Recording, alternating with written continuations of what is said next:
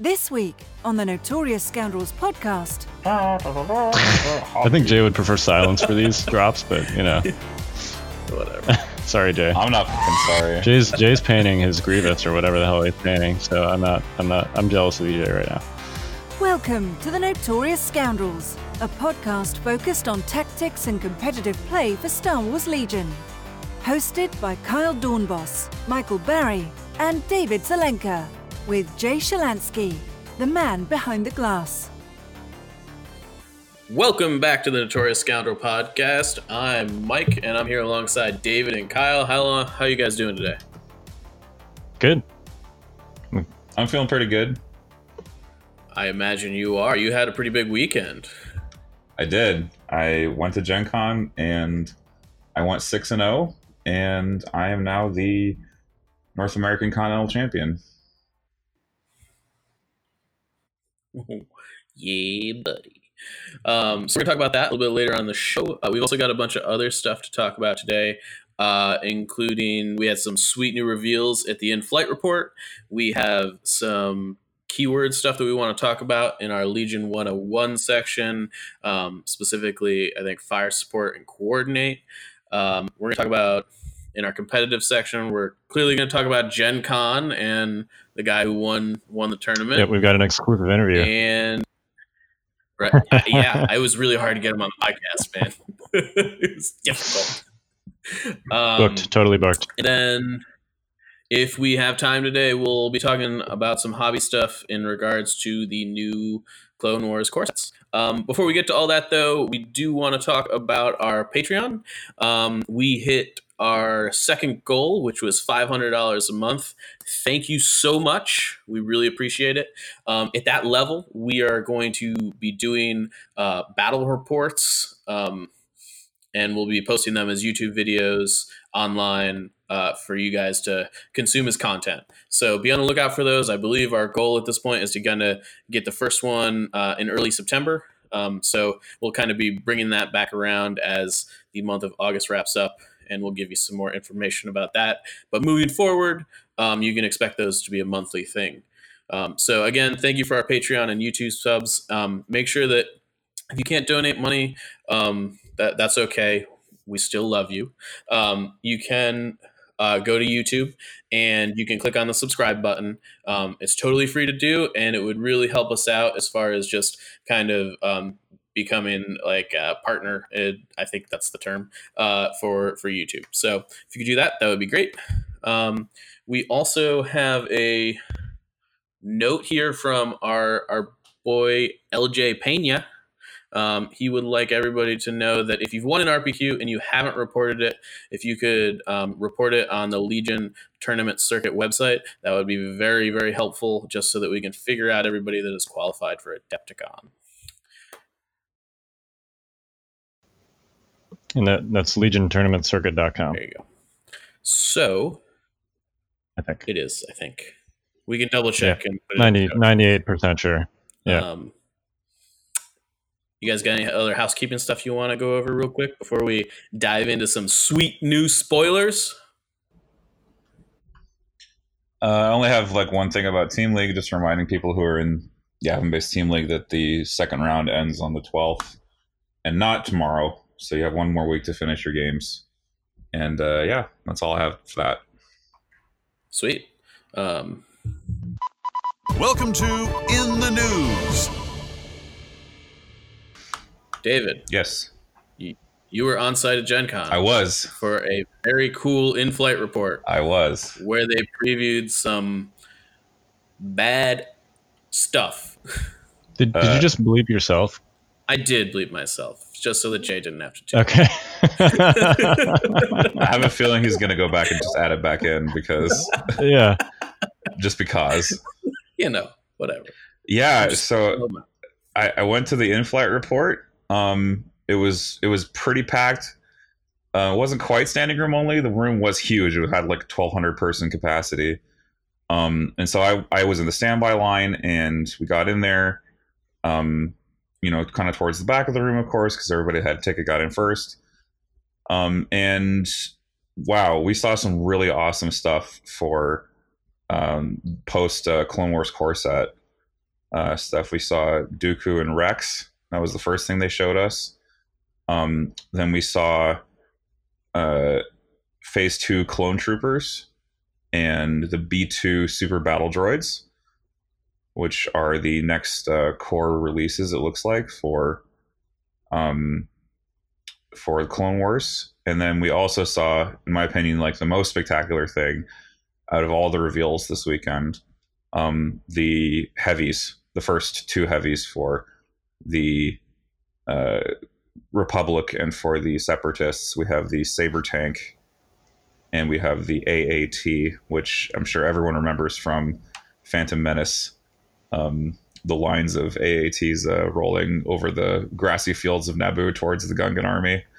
Um, and then, uh, last but not least, we also got a new, um, what they're calling a battlefield expansion, the Imperial Bunker, uh, similar to a downed ATST style of expansion where it's a new terrain piece. It is the um, the Endor bunker essentially. It has a fully sculpted interior. They allege that it has um, new scenarios in it, and that it has um, some uh, campaigns or some sort of campaign associated with it. I'm not entirely. Sh- I don't remember everything they said, but um, it was definitely really cool. And then, last but certainly not least, they are going to release another Battlefield expansion called the Crashed Escape Pod, which will bring R2D2 and C3PO into the game and that is something as a rebel player i'm massively looking forward to because i would love to play like a you know like a cast of a classic cast of character style list where i can incorporate as many of the rebel heroes into one list as possible. It might never be competitive but you know who cares? It's just going to be fun and that's you know half the reason we play is to have fun with star wars and um, r2d2 and c3po are no i think the epitome of that at least for the rebel faction. Um, but yeah, I mean that's that's what we saw for Legion from the in-flight report, and um, you know the excitement was pretty. Excitement level was pretty high, I felt, and and um, the crowd was obviously tired. Uh, they just got they'd all traveled and they'd all gotten in. So I mean, the, for those of you that watch the stream, you know that the applause was sort of muted. The presentation was a little, you know, uh, I don't know, maybe a little just stilted. But I think people were just, you know, I think they were still warming up, and um, but man, like I, I tell you, I'm stoked for all of these, and uh, I will definitely be buying and playing them, especially uh, Captain Rex and uh, the other clones and the saber tank because those look absolutely sick. Yeah, uh, all the models just looked amazing. Like um, they're doing, they're really knocking yeah. out of the park with these sculpts, and it looked like at least all the droid stuff was, you know, continuing to be hard plastic. Certainly, those B2s are hard plastic. Um, I can't imagine they'd be able to do those spindly limbs otherwise.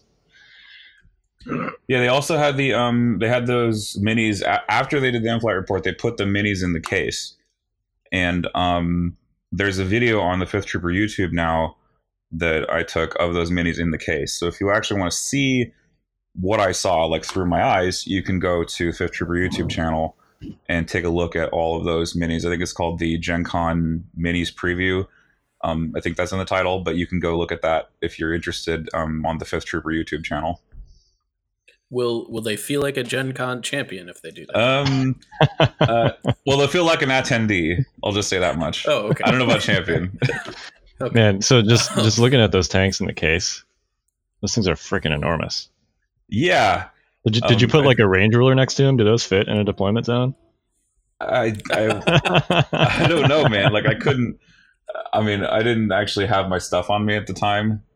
Um, so maybe you can answer this question for me. Are those bases bigger than the current large bases?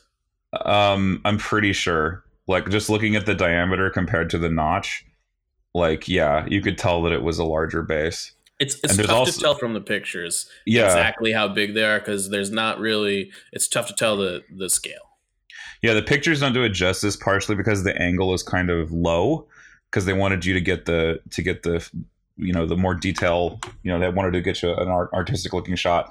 But when you're in person, um, you can see just how massive these things are. And actually, if you if you look at the AAT, the back of it kind of overhangs the rear of the base a little bit, even despite the base being a lot bigger. like, it's it's really huge. Um, it's it's it's taller than the saber actually. Um, I when I looked at them side by side. That- yeah, that thing's a tall tank. not yeah, not just be, not the least you know reason for that is that they they have the droid commander you know in the back of it you know with his you know with his uh, arm up waving or waving orders to the others. But uh, they have some. it- It's just an amazing sculpt. I hope they do the. I hope they do some sort of proton launcher because apparently those um those holes in the front of it are actually torpedo launchers. so I don't know if I don't know if they'll do that or not, but that would be something to look out for. Hopefully. Yeah. Um, I do think it's interesting. So, a couple of things that I'm excited about. One is actually related to gameplay. Technically speaking, I think, I don't know because it's not the middle of the model, but it will be the highest point of the AAT tank, will be the dude sticking out at the top. So, yeah. Do you measure sight from there, right? Like I we- wonder. I mean, I, I think I, I mean, rules as written, technically, no. Yeah. I mean it's still pretty Yeah, freaking so- tall. Like you're going to be able to see over a lot of things, even if you. I know. My point is that like if, if the spotter dude on top is the dude that's like you're drawing line of sight from, you Well, will see looking at the everything. picture I snapped from in flight, um, there's like a part of the the barrel of the main cannon that's above the center of the base. So I'm actually pretty sure you could do it from like the droid's chest and be pretty close to pretty close to on target there. Yeah. Love it. Love it. Um, also, according to the article, you're going to be able to either use Rex with no helmet, Rex with a Phase 1 helmet, or Rex with a Phase 2 Oh, you get to pick your Rex flavor. Love yeah. it. Love it. Um, Like, oh my God, I love it. I know that it's like a small thing, but it's just like, that's going to be so good for like conversions and stuff like that. Just like being able, because like he's just. Just a clone trooper, like you're gonna be able to like throw a different helmet on him, like switch the arms up a little bit and call him a different dude if you want to. I I love it. I love it. they have a helmetless phase two sculpt that they showed Mm. as well. So that's going to be in phase twos as well. Awesome. Yeah, Yeah, the whole the whole report was was amazing. B twos look good too. I mean, they had all the models out in the case, and they're um they look, they pretty much look as exactly as they should.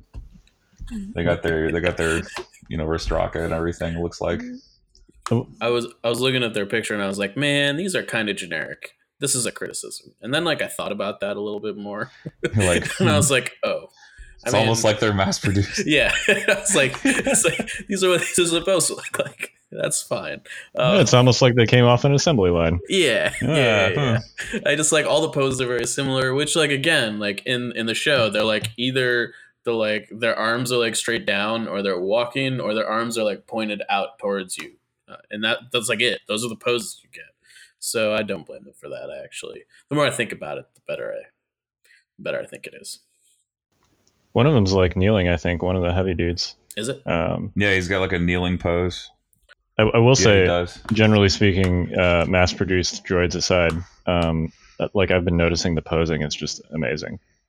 Like I love even just Rex's pose. It's not super complicated, but he's kind of doing like the sit back, both guns out, gunslinger kind of thing. Uh, I think it might be the best character pose in the game. Yeah, it's straight out of the it's straight out of the cartoon. Like that's exactly how he should look. Is just leaning back slightly with both guns extended and just blasting away. Yeah. That's like, precisely how you, I think one would envision him in combat, just completely relaxed and just doing what he has to do. Yep. I love it.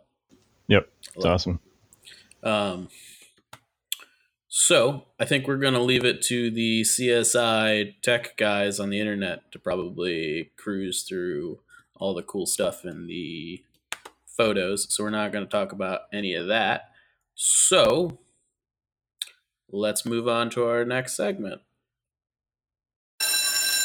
It's time for Legion 101. Class is in session. All right, so we're going to talk about fire support and coordinate today. Uh, so let's start it off with fire support. Um, it's a new keyword for the clone faction um, on the phase one. Well, not just the clone faction. It's yes, that is true.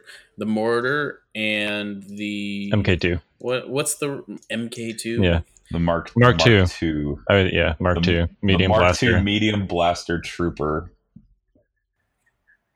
It, it's that, that that name just like reeks of mediocrity. It's very medium.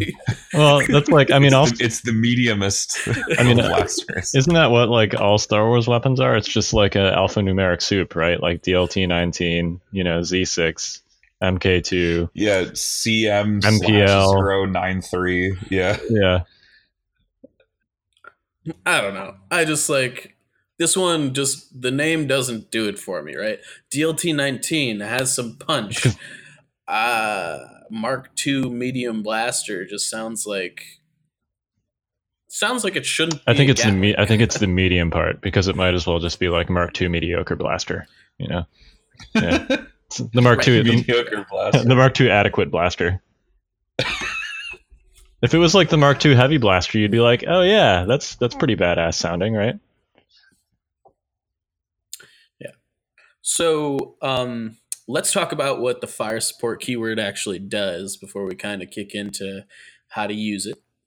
So, in order to use the fire support keyword, you must have a face up order token on the unit that has the keyword. And when another unit is firing at a target that would be eligible for the unit to with the face up order token to fire at it, you may turn that face up order token face down and add the fire support unit's dice to the pool to the currently attacking And unit and weapon keywords, importantly. and weapon keywords, which is also Yep. important. Um, so that's pretty good.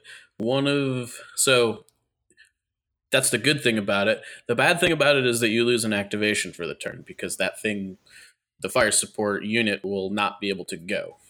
Yeah. Um, so there's a little bit of a push and pull there. Th- th- Uh, if you don't care about activations, that's not that big a deal. I mean, there's there's really two other things you lose though too, right? Besides the activation, you lose an action because Yes. that that unit that's fire supporting is essentially only taking one action, which is the attack action. Mhm. Um, you also lose a suppression because you're performing one one ranged attack instead of two. That's also true. You're also not rallying with the unit that is fire supporting for that. turn. Right, which could be which could be good or bad depending sure. on how you look at it. Yeah. Yeah. Um, it's it's worth noting that um, if you give a face up order token to a unit with fire support that would panic or could potentially panic, you can make it so that it doesn't panic. Right, because you just skip its rally Right. step. Yeah, I wonder if they'll ever fix that because it seems like an added bonus. You know, sort of like, oh, I got to skip my pan- my panic check because I was fire supporting. It's interesting. It feels like the cost of know. dropping yourself in activation is. I mean, yeah, you'd be losing that anyway if it panicked, but um, I don't know. yeah, it's it like a seems- pseudo. It's like a pseudo, right? It seems, pseudo it activation. seems fine. Yeah, I think I think it makes less sense for Imperials and Rebels, but I do think that like when like clones shouldn't panic if they have an order, like thematically, right? sure.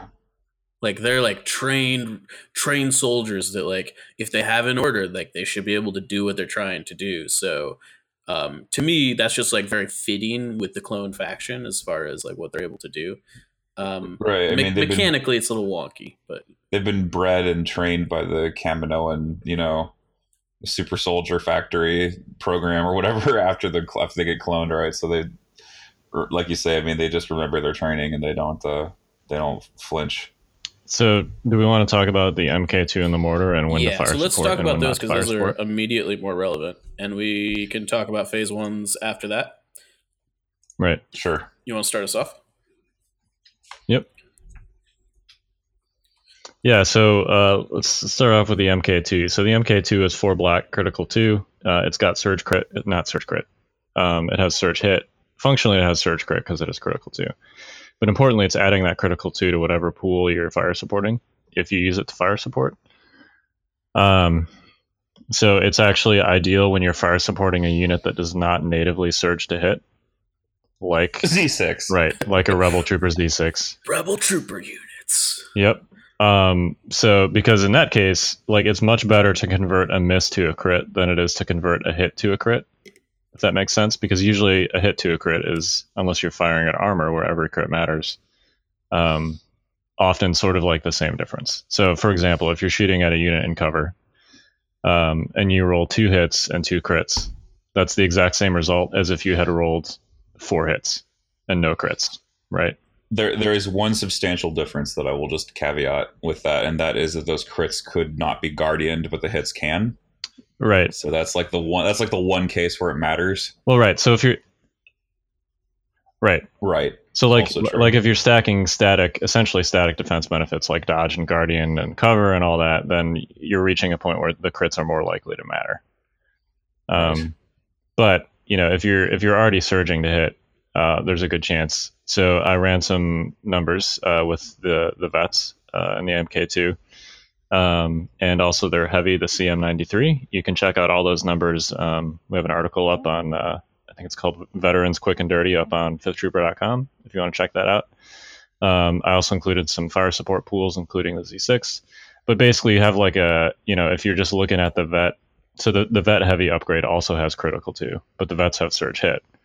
Um, so if you look at just like the veteran pool, which is you know four blacks from the base dudes and then four whites from the heavy, uh, on those eight dice you have like a like a seventy three percent chance to roll at least two hits anyway, like two non crits, two normal hits.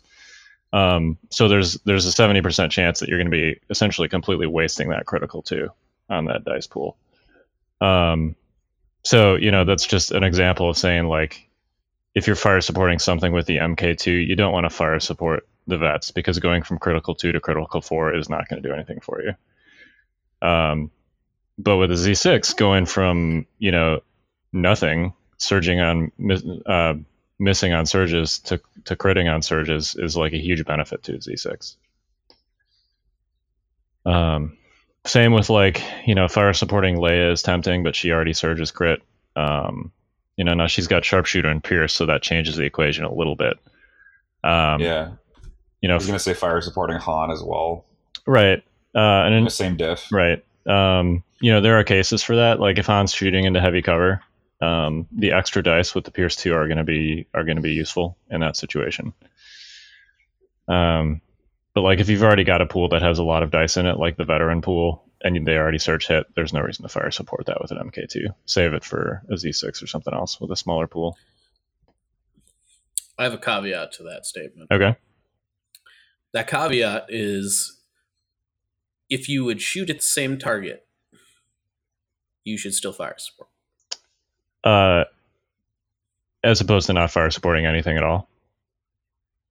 Yes. So like if if you're you if yeah. So the thing about this is that fire support effectively allows you to not worry about heavy cover on A second time. a, a second time. Right. So it kind of allows you to bypass that once, um, which is one of the really nice things about fire support. So if you're firing the Mark II by itself, you, I mean, like, yes, you could roll a certain amount of crits, um, but you still have to deal with any with cover or dodge or whatever for the the, the natural hits it rolls. Whereas if you're putting that into one big pool, you're bu- you only have to bypass it once with both, and you actually are going to get more hits overall through. Um, Right. Now, if you're shooting at a separate target with the Mark II that nothing else is shooting at, that that no longer applies. Right, but if the Mark II is just going to like by itself shoot that same target, then you should just Yes. fire support. I mean, again, though, that that kind of tying it back in, you might need that activation to like make sure your Luke goes last or something. Um, so that's also Right. relevant to that Yep. conversation. Uh, I think for the first month or so, it's probably not going to be super clear when fire supporting with the Mark II is 100% correct sometimes. Yeah, it's Is there any mer- sorry? Is there any merit to um, fire supporting a sniper?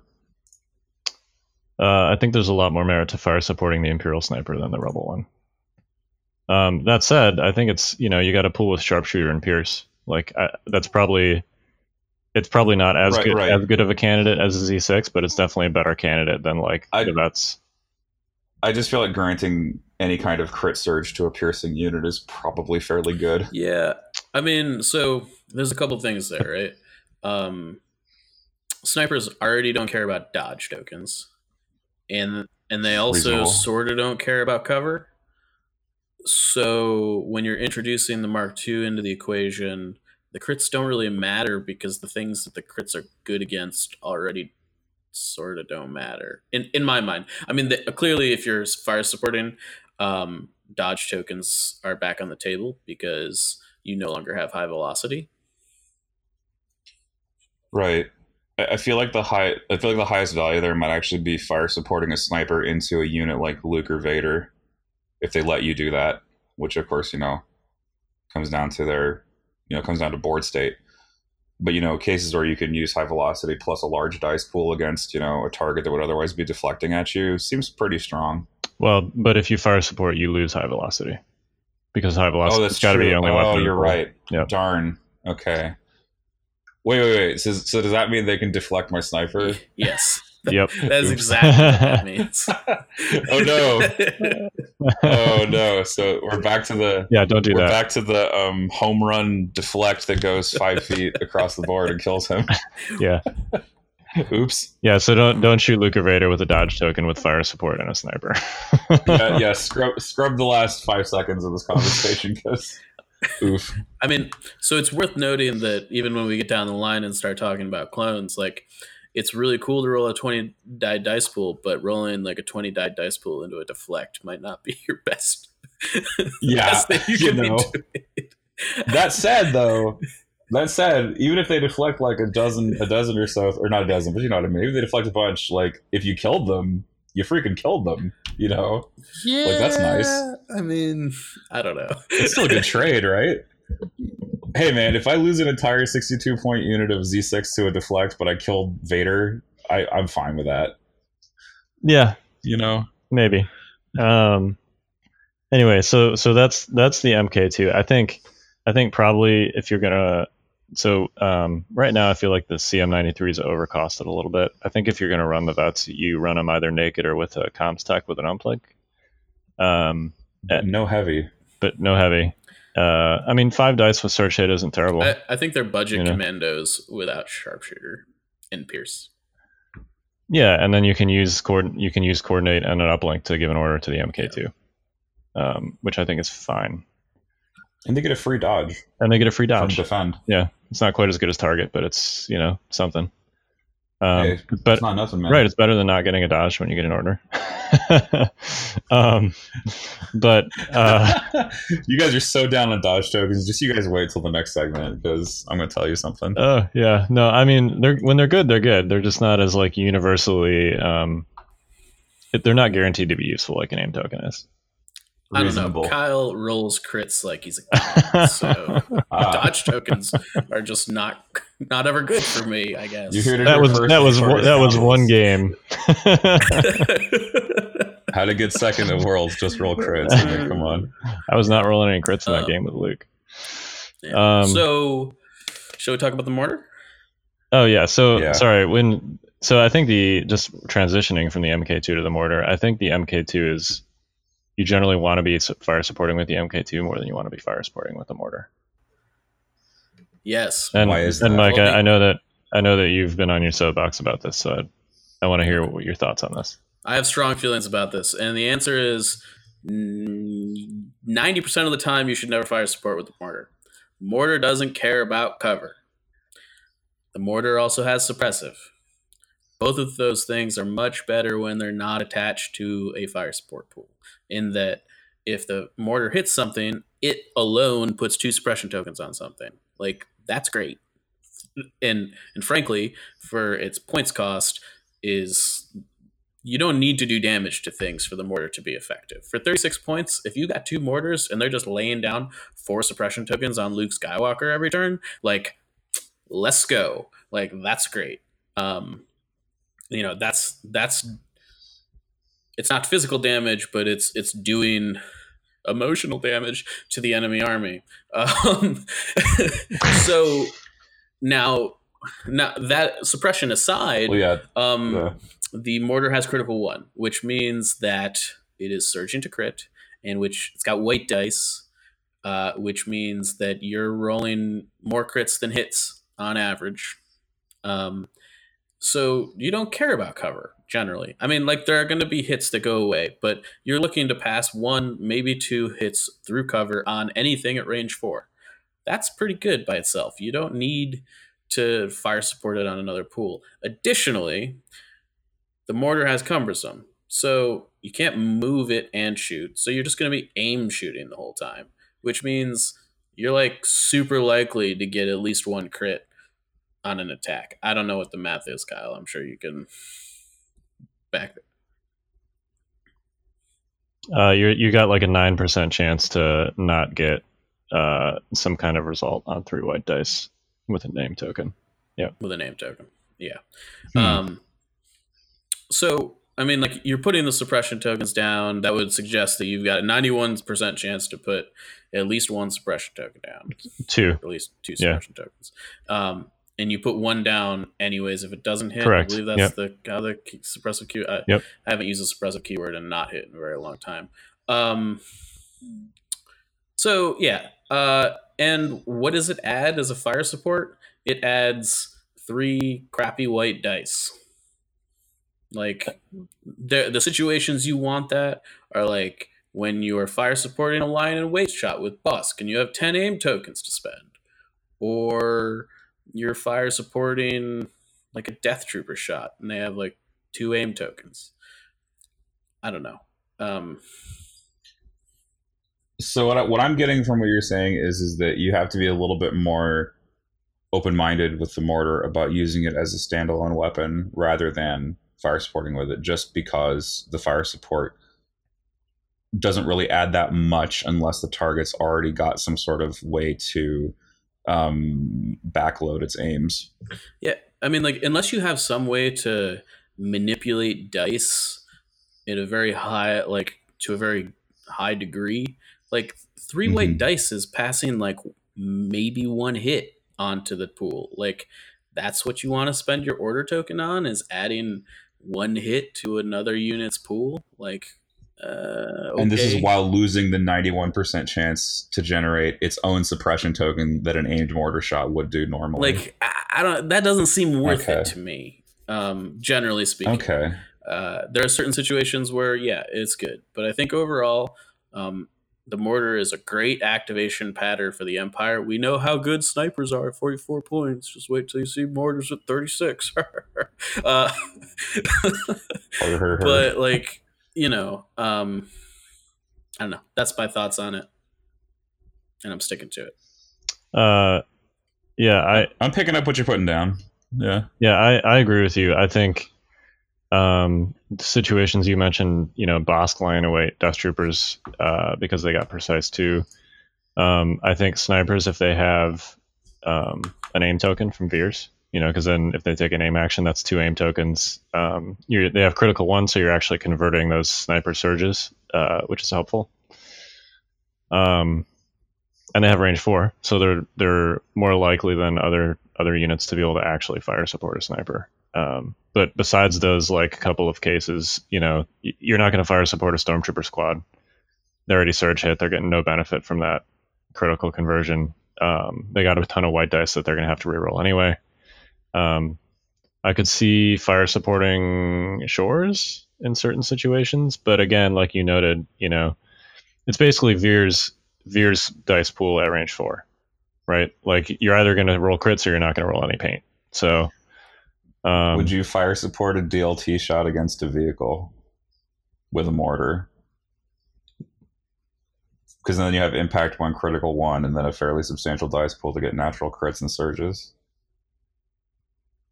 Yeah, I don't know the math off the top of my head, but it seems like there might be something there. I mean, you're giving up suppressive again. Uh, But your target, you're the target you're hitting isn't going to get suppressed anyway. I understand. right, that, that's what I mean. That's what I mean is that you're you're not Yeah. giving up one suppression token. You're giving up three in that And it- situation. And let's be real, it's not like Imperial's ever had a problem dealing with armor anyway. well, uh, yeah, that's the other thing. you, you know, The mortar, the mortar, the mortar probably makes them less good against No. it because it takes the place of a DLT. Now I say this while double tanks are killing other Empire lists that don't have, you know, d- more than just a DLT in Invader League right now. So this may this Sure. may change. Yeah. Um, I think overall, outside of the situations that we've kind of listed here where you fire support with the mortar, you should think of the mortar as a suppression battery that sometimes Right. deals a hit. And and if you don't want that, you probably That's- that's- don't want the mortar. Like it's the mortar isn't going to kill things, but but a suppressive weapon on the field that's at range four for 36 points is pretty Yeah, that's a good deal.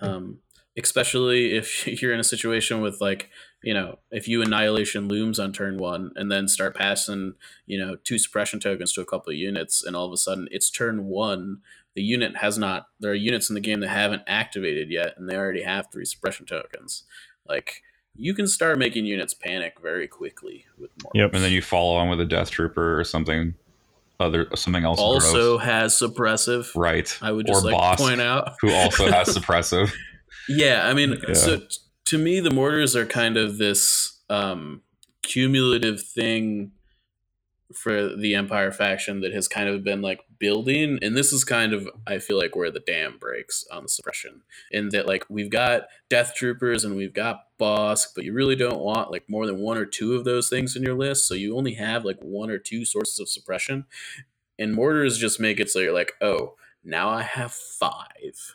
You know, I've got Bosk, death troopers, and three mortars. That's 10 suppression tokens across five units. Like, have fun with that. Um, I don't know. I'm feeling really good about it just because um I mean, I'm, I'm sure this might be shared by other people is that when I started playing Legion, um Darth Vader and suppression, right? So suppression became synonymous with fear and ruling by fear. And the Empire now to have like the ability to field an entire list full of suppressive weapons is just it's the fulfillment of their identity, right? Like this is Yep. now we're seeing like the the real fruition here of, of the imperial war machine and their power Yeah. I mean, that's not even to talk about, like, oh, it's turn two or three, and I've been like double mortaring a couple units, and now I'm going to play Master of Evil and like stack another three suppression tokens on top of these units that already have three, four suppression tokens. You know, you're talking about a situation where units are actually going to panic. That's pretty rare in Legion nowadays. I don't think it's going to be that much rarer for much longer. Yeah, there's, Yeah. there's a reason they put a three three count suppression token in the, the Clone Wars core set.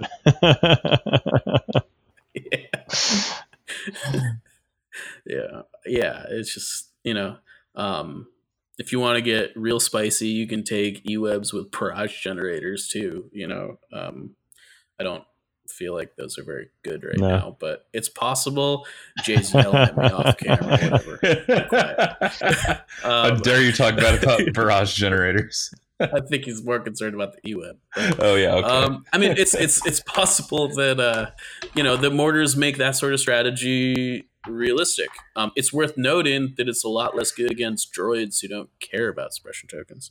I also f- sort of feel like we're kind of getting down a rabbit hole here. So let's talk about Phase One clones. oh baby. Well, phase one clones. Um, so phase ones are they're a unit that could, that takes the best features of Empire, which is red saves, and the best features of Rebels, which is a huge dice pool because they have a Z6 with black dice. and with black dice. Yeah. well, the Z6 so- doesn't, but the, the Well, base. Sorry, you know what I mean. Yeah. But they have they have they have rebel they have the rebel core unit attack stats. Yep. With combined with red save, so they have kind of a best of both worlds situation. Of course, they pay through the nose for it. Right, rebel troopers are forty. I mean- and, you know, phase ones are fifty-two. So They they also have like pretty good access to those dope surge tokens, which take the best of both worlds and make it even better. they can also fire support things that have um, surge to hit, also known as the Bark Speeder. Um, Yep. Yeah, so so it, the, the numbers get kind of ridiculous after a while. At least you know, and I shouldn't say I shouldn't say ridiculous because um, things are kind of ramping up generally. but they're ramping up all at the same time. So no one, I don't think, is you know, there's no one faction that's particularly favored, and it's it's being done all together. Like everyone's benefiting at the at the same time from the sort of ramp up in, in power. Um, Ah, I don't know, man. Have Have you ever played like Warhammer and like rolled a Terminator squad's like attack pool? that is a little bit too obscure for me. Okay, well, it's a lot of dice, is really what I'm trying to get at. Oh, oh, you mean I've the- never felt that way in Legion until I like picked up the Bark Speeders attack pool, and then I picked up a full Phase One clone units with a Z6 attack pool, and put both of those attack pools in my hand. It's kind of hard to hold in one hand because of so many dice. Yeah, when you got to use like like Yeah, a two hand cup to hold your dice pool, you know, that's Like something's gonna Yeah. die. yeah. Uh, I mean, you're and if you fire support a Z6 with another Z6, you're talking about 20 dice in one attack Yeah. pool. Yeah. So Yeah. and and you probably have some surge tokens, so you're like pseudo surge to hit at Well- that point. So like Well, we know the we know the math already, right? Like it's it's three it's three and three quarter, right? So two, three, three quarters, right? You know, it's seven and a half. um that's, seven and a half that's before surge tokens. yeah, that's without surge. That's before tokens. So if you're tokens, doing yeah. this on like your general Kenobi turn, where you're you've got twenty surge tokens or whatever, because all your clones are sitting next to each other. And maybe you took aggressive tactics Yeah, on top of that. like Yeah. you know, um, That's yeah, Yeah. Then that's like two and a half It- more hits. So that's what ten hits. It's getting it's getting pretty gross 10 hits. after a little bit. But Yeah. that's but that's what you give up. You give up to you give up as activation for that. So, so you're not going to do anything defensively unless you have surges left Yeah. over somehow.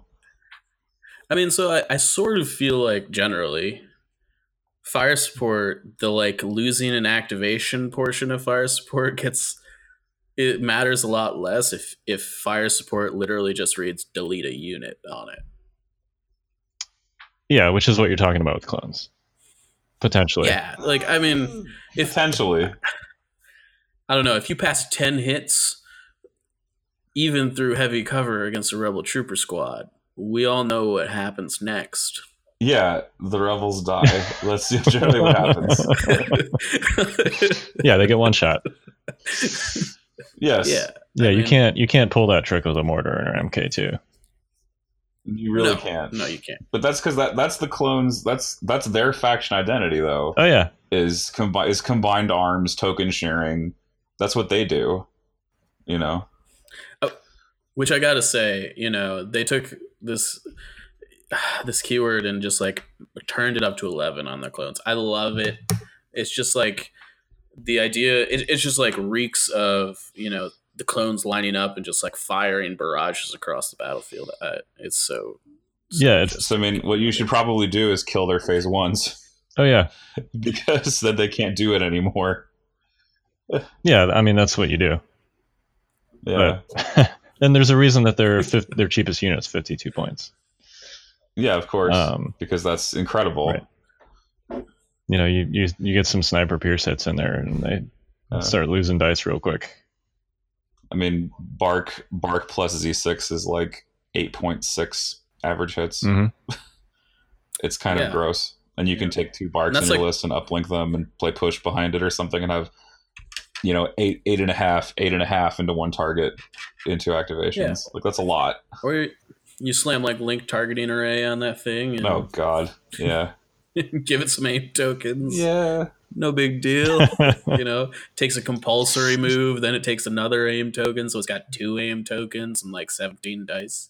Yeah, seems seems fair. well, I mean, so That's that doesn't even count the fact that like if you're if you're f- like fire supporting two phase ones together and there's like random aim tokens around lying around, like they can just use them.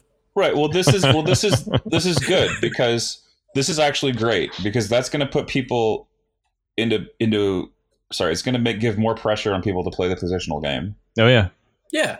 No because doubt. now because now we're in like we're in like you know I'm going to use a WoW reference. Right, we're in raid boss territory. Don't stand in the void zone. The void zone is where you're going to get fire supported with no return shot. Yeah. yeah. or you know you need to force him to fire support in such a way that your the rest of your army gets to, whatever's left of your army gets to shoot that unit and kill it within the round. Yeah. Is the hope? Yep.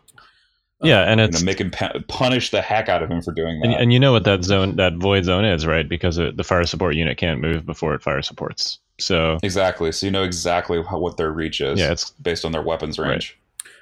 Right. Um, so it's worth noting that while you are playing clones, you should attempt to put units that would normally be suppressed into places where they can fire support because you want your units with suppression tokens on them to be doing the fire support supporting if at all possible.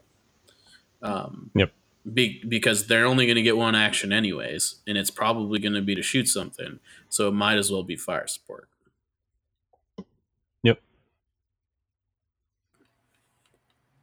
Just as kind of like a quick, easy rule of thumb. Now, if they're not in range to fire support anything, don't do No. that. but Just just activate them normally. yeah, um, but you know, if you can, you want to kind of make sure that you're getting as many actions out of your army list as possible. If you've got a unit that is suppressed, it is better for them to fire support than to activate normally. You know, for the moment though, like I'm wondering if you run strict orders on Obi Wan. Speaking of suppression, just because we don't have any, the only um source of inspiration that the clones have right now, um, is Obi. I mean, Uh, aggressive. yeah, you want aggressive you want aggressive It's tactics. Yeah. Yeah, you okay? Fine. Yeah, I just like be making your clones death troopers defensively is yeah. It's probably just too good to pass up. yeah. I mean, it's it's only for what like four shots or whatever, but four dudes a turn.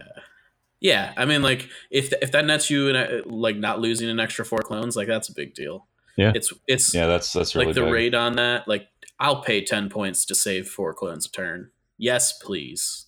Totally. Um, Yeah, and And they can they can share those surge tokens, so they're never going to waste them. Yeah, and it also like frees you up so that you don't have to like put force guidance on Kenobi. Um, the fact that he's only got two force slots is limiting. Push and trick. I mean, I don't know. Yeah, I think that's what you I you think want. it's pushing. trick is like obviously I good think it's against pushing Grievous. reflexes. Right. I mean, he's Could got be. Yeah. Mastery. That's true. Yeah. Tell you what, I'm gonna split the difference and start with reflexes trick and go from You're there. gonna leave home without push and a force user, David. hey man, it's not. A, you know, I'll again next All right, segment. all I'll right, tell you. That's fair. Um, All right. Yeah. So, uh, we've talked about fire support for a while. Do we want to go over coordinate? Yeah, let's let's let's quickly hit coordinate. Uh, Yeah. Let's hit it up. All right. So, It is. Um, so let's talk real quick about let's let's start with MK2s and mortars, and then we can actually, you know Let's what? start with the Sorry, let's stuff, start with right? CIS because Yeah. it's way simpler to do with them. yeah, it's way simpler to do it. So Yeah. the B1s can coordinate to other droid troopers, which means when they get an order, they can pass an, another free order to um, another droid trooper, which uh, is just B1s. Um, cannot pass to Grievous or Droidekas. Uh, but um, that's still amazing because if you got six B1s in your list, that means you give an order to one of them. If they're all close enough to each other, uh, then you just gave an order to all six of them, right? And it's you can daisy chain it. They don't all have to be within range one of the original target, right? So like if they're in a line all the way across the battlefield, you know, you start on the left side, he gives an order to his homie next to him, that guy gives an order to the guy next to him, et cetera, et cetera. Um, cohesion is super important with droids. Uh, you're going to want some kind of clear squad marking or base coloration or something because your dudes are going to be in a dog pile across the in a line. And there's likely Um, going to be 40 plus of them. So yeah. Um, and your cohesion is going to be Yeah. super messed up because of coordinate because you want to make sure that you got some like I mean I don't know if you guys have heard the term honeycombing. Um, but so think of like what a what a beehive looks like, right? Where you've got like hexes. Just think of like a hex grid, like a hex grid with two rows in it. Um, generally speaking, like if if if you get a unit that gets blown up, say hypothetically by a twenty dice fire support pool, um, Hypothetically. yeah, Hypothetically. yeah. you did, Turns out 20 dice fire support pools are pretty good against units that don't have saves. right. Um, so if that happens, you don't want there to be a hole in your chain, right? So, um, right. what I mean by honeycombing it is, you know, you put like two units next to each other and then you put a unit behind them or like intermixed, right? So that if the middle unit gets blown up, you still got a range one jump from one to the next. Does that make sense? Yes. Um, so yeah, do that. Um, the other thing with B1s is, uh, so like core box lists are going to look like something like Grievous six B1s and two Droidekas, or Grievous five B1s and three Droidekas, something like that. Um, so you're going to want two uplinks basically in every CIS list. Uh, you can put them on your B1s. Um, B1s don't lose actions to suppression, so you're going to be much more likely to be able to actually take a recover action on a given turn to recycle those every turn. Um, you know, obviously, like on your three pip turns, you can just issue orders to the B1s and then chain them. Uh, but it's also notable, like if you got like six B1s, two Droidekas, if you have Droidekas with, say, link targeting array, you're going to want to give them orders. So if you got like a push turn, right, uh, give your two orders to the two Droidekas, trip your uplinks for the B1s, and then put Grievous in your bag. Um, you know, same. It's yeah. um, as as CIS, you should never have more than one kind of token in your bag in your token bag, ever. And what he really means by that is you should have perfect activation control every time. Uh, right. Yes. You should have 100. It, every turn should be an entire legion for you. Now it might be it might be that one of you know one of your token types is in your bag and not on the table, but it's functionally the same thing. Um, and of course that combos with aggressive tactics, which you should definitely have on Grievous. Um, Oh yeah. You're gonna you're gonna need every surge token, I think, for your B ones, and of course Grievous himself. I mean, so I actually think that a uh, minor tangent, aggressive tactics is fine, but not overwhelming on the B ones. Like, okay, I saved B one battle droid. well, it's like, it's ooh, it's way better on their attack pools than on Um, defense. Yeah, Right. That's really what I meant. Is Totally. that you need to, for their offense. and it's it's good on Grievous too. Yeah. yeah, no. Grievous Oh, yeah. Grievous doesn't surge in either Good direction either, so he needs surge tokens. Uh, he does if he's attacking. Well, Obi-Wan that's true. Kenobi. Yeah, because That's when he gets really Because then he gets Jedi Hunter. Yeah. yeah. Um, Yeah, but besides Are that, you, are you ready for Are you ready for Sabine Electrocord against Grievous? I am. oh yeah. Boom. uh, yeah, I don't know. I mean, he's still got a gun, That's fair. which It's which is pretty good. Probably get suppressed. You know? That's true. Yeah. So just this is a super tangent, but uh, Sorry. speaking of. Grievous being suppressed, strict orders and endurance on Grievous. yeah. Yeah. Oh yeah. Um, okay.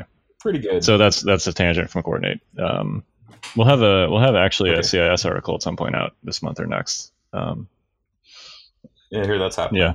That's good. Um, all right. So uh, coordinating MK2 and uh, mortars. So you, you can actually do the CIS thing with both of these. Um, I think it's easier to do with shores and mortars because shores and mortars are infinitely more spammable than vets and MK2s. In other words, Well, keep yeah, well, I, I think you can. I think you can make a, a more viable list with three shores and three mortars than you can with three vets and three MK2s. So, do you want to just kind of take us through real quick um, what you mean by doing the same coordinate Yeah. trick with the upgrades and everything? Yeah, so uh, it's a little harder to do with um, uh, with vets and shores because the only coordinate keyword is on the vets and the shores themselves, right? It's not on the mortars or the MK2s. But you can sort of do a layman's coordinate by giving the mortars and the MK2s a comms relay, right? So say you've got three shores and three mortars.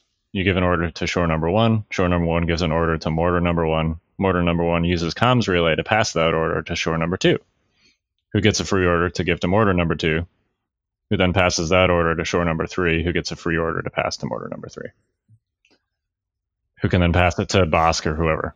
Yeah. All aboard. yeah. yeah. right? it's it's notable that this is significantly different than the B1 trick, and that if you do it that way, Correct. mortars will not. So that's- have which is fine. tokens. Well, right. Because, yeah, which is fine. Because, well, I mean, it's less Sure. fine if But- they're the Mark IIs, but it's you know it's it's notable because your bag is likely Right. It's not. and you can't do the same else. perfect activation control thing. The the purpose. And if you draw something else, improvise. Right. The, the purpose of doing this with shores and mortars is to give the the shores target the free aim token from getting an order, Yeah. which is great. A free aim token from getting an order is amazing. it's like a free Right. coordinated fire every turn, and by free I mean cost you. Uh, well, it costs you f- at least five, you know, because you can actually you can just give an order to the shores the old-fashioned way, right? Um, Sure. So I guess if you want to give two extra orders out, you need to pay ten points for the uh, for the relays. Oh yeah, yeah, yeah. Um, Yeah. I mean, I think so. You can do three and three. I think this is fine. Uh, I was actually throwing a list around earlier uh, that was like a variation of my Invader League Veer's Bosk list, but it had one shore and one mortar with a comms relay. Um, the shore had an uplink, and then you've got four turns um, where you're uplinking the shores um, because of Imperial Discipline. Uh, and then even like on your push turn, you can um, you know, like on your max, you don't need improv in that list because on your max firepower turn, you can uplink the shores, get their free aim token, pass that order to the uh, mortar, which passes that order to Bosk. So on your on your max firepower turn, you've got an order on Bosk, Shores, and on Veers, um, and then same thing on like you know any one of Bosk's uh, command card turns, um, and then like even on your push turn, you know you can give an order to like Bosk and the shores, and then pass that free shore order to Veers himself, basically. So, yeah, it's just a way to like throw an extra free order into the pool.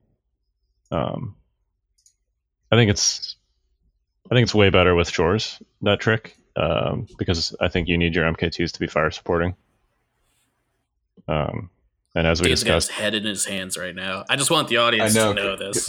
Yeah, because I'm just I'm just imagining you like trying to explain this this this you know chicanery to a new at your local. you need like a diagram. It's like you need a whiteboard, right? Yeah, yeah, you need a flow chart. It's funny you should mention diagrams. You might see them online shortly.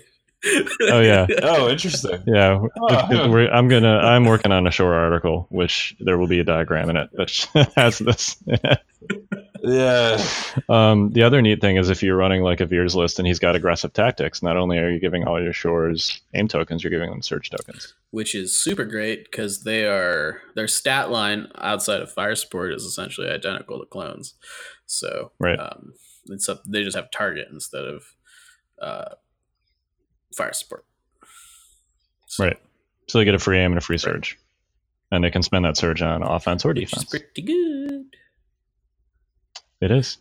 Sadly, vets cannot spend surge tokens. womp womp. Yeah, surges are, I mean- are not that great for No. rebels unless you're just running Well- a pile of Z's.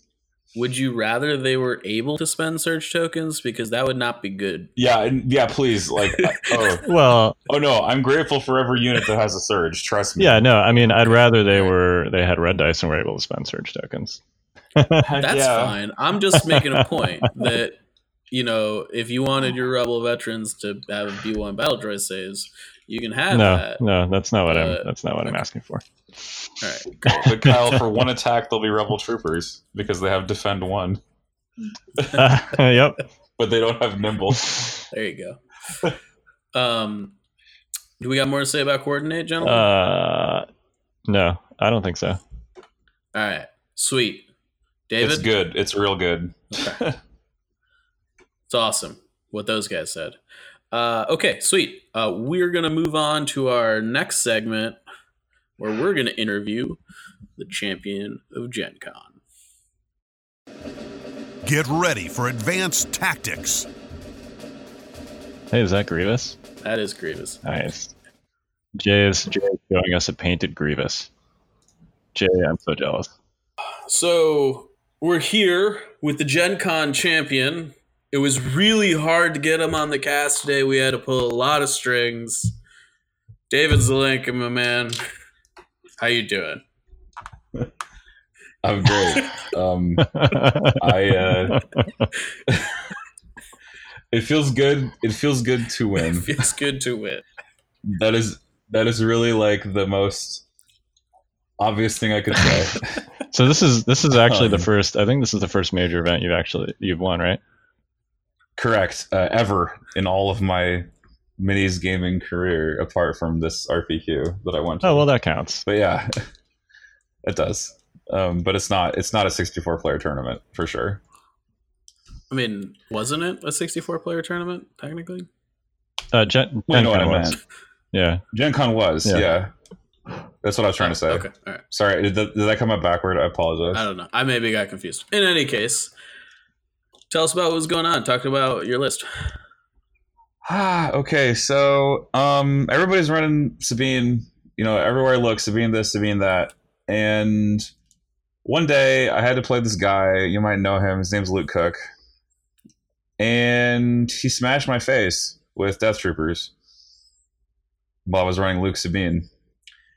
And I came to a bit of a realization that one, I really miss command slots, and two, um, if explosions doesn't do X amount of damage, where X is like greater than eight, um, it is really hard to make Sabine do much after the fact.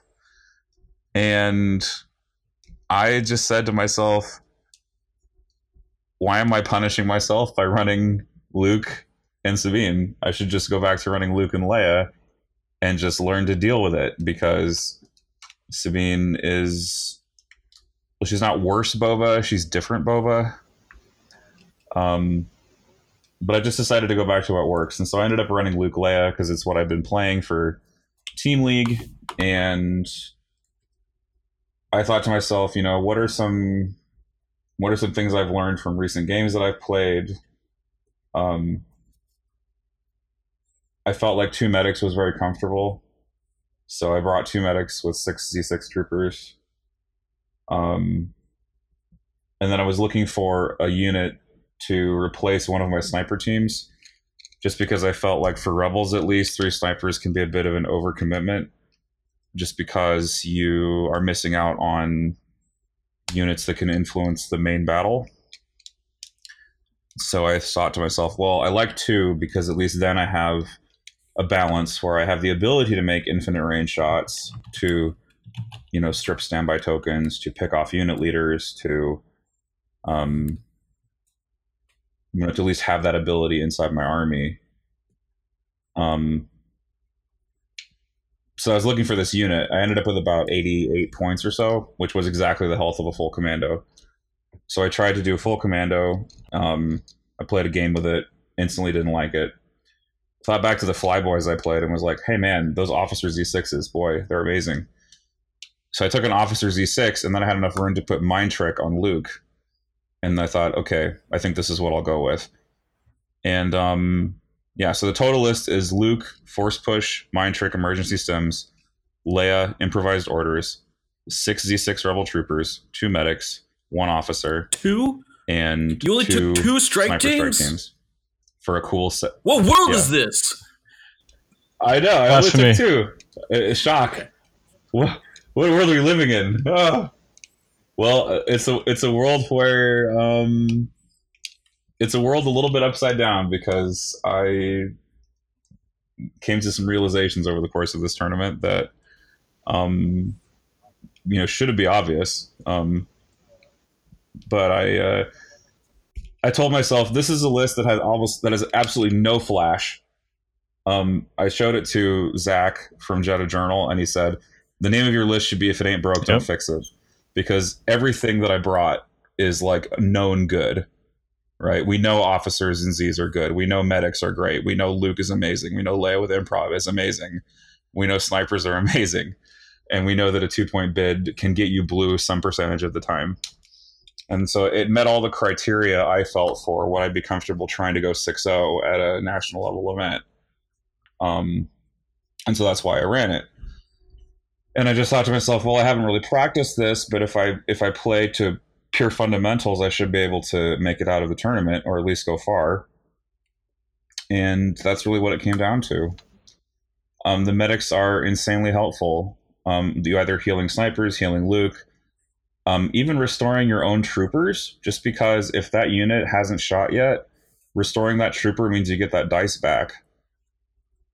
And this game, at a fundamental level, is core on core. And if you don't have core units, you lose, generally speaking. There's only a few exceptions to that rule. Uh, Palpatine is one exception just because now you will die is incredibly powerful.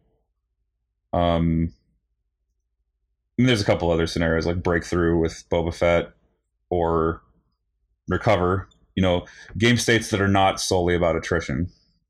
But if you have a little bit of battle card luck, if you have a little bit of um, making your opponent, you know, make difficult choices with their battle cards, you can hopefully avoid situations where you won't have to play a scenario not based on attrition and then break him on your anvil of 6z6 rebel troopers with nimble um, and dodge tokens.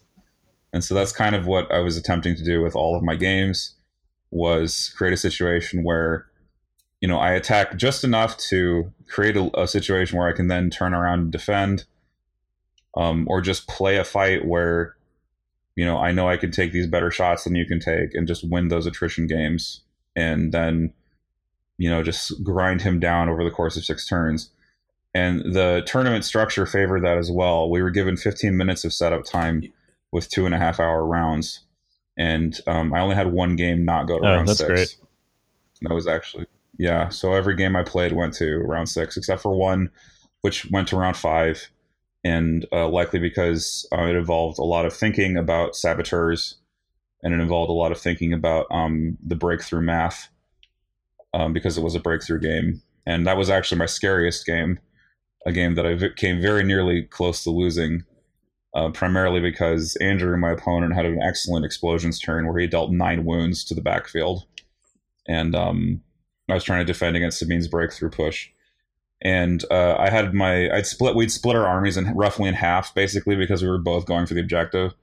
Because I knew that if I knew that with Sabine in the picture you know even as blue I couldn't sit back at all and and because you know Sabine can just break at will because she's so fast right? So I had to put something back there to defend against her. And Sabine with the help of some of her friends um, namely an, off- an officer fleet and another Z6 trooper very nearly um, got the breakthrough on me. Um, but again, this was a fundamentals based list and something that a number of my opponents who played breakthrough against me forgot or didn't know about was that if you tie something up in melee on round five, they basically can't break through unless they punch their way out. And there were two, there were both situations where my opponents got tied up in melee had to punch their way out, couldn't do it because I had a dodge token, or because they just blanked out. In Andrew's case, he had four rebel troopers punching a lone officer unit leader with a dodge and rolled zero Ugh. hits. I'm sorry, which was Andrew. insane. bad, and that that that by itself caused the tie up that that put the game on to points. Yeah, that's that's super lame. Yeah. Um, there was also a, a moment during that game where one of the deployment markers got bumped, and I realized that as we were entering six, that I needed to double check where the zones actually were, so we could get a, a more accurate picture of what was going to break and what wasn't. Mm. And we realized that there was a rebel trooper unit that would have had a breakthrough if the zone marker was accurately representing the zone that did not get one. So that was a little bit of an awkward situation, but gotcha. It was just because we had been that that place was where Sabine had gone through to do her explosions turn, so the marker had gotten bumped. So that was purely accidental because we were playing over the marker. Um, but yeah, that was that was the really the closest one I felt out of all the games that I played. Um, my first game was against Bob Swaim, who's an awesome dude.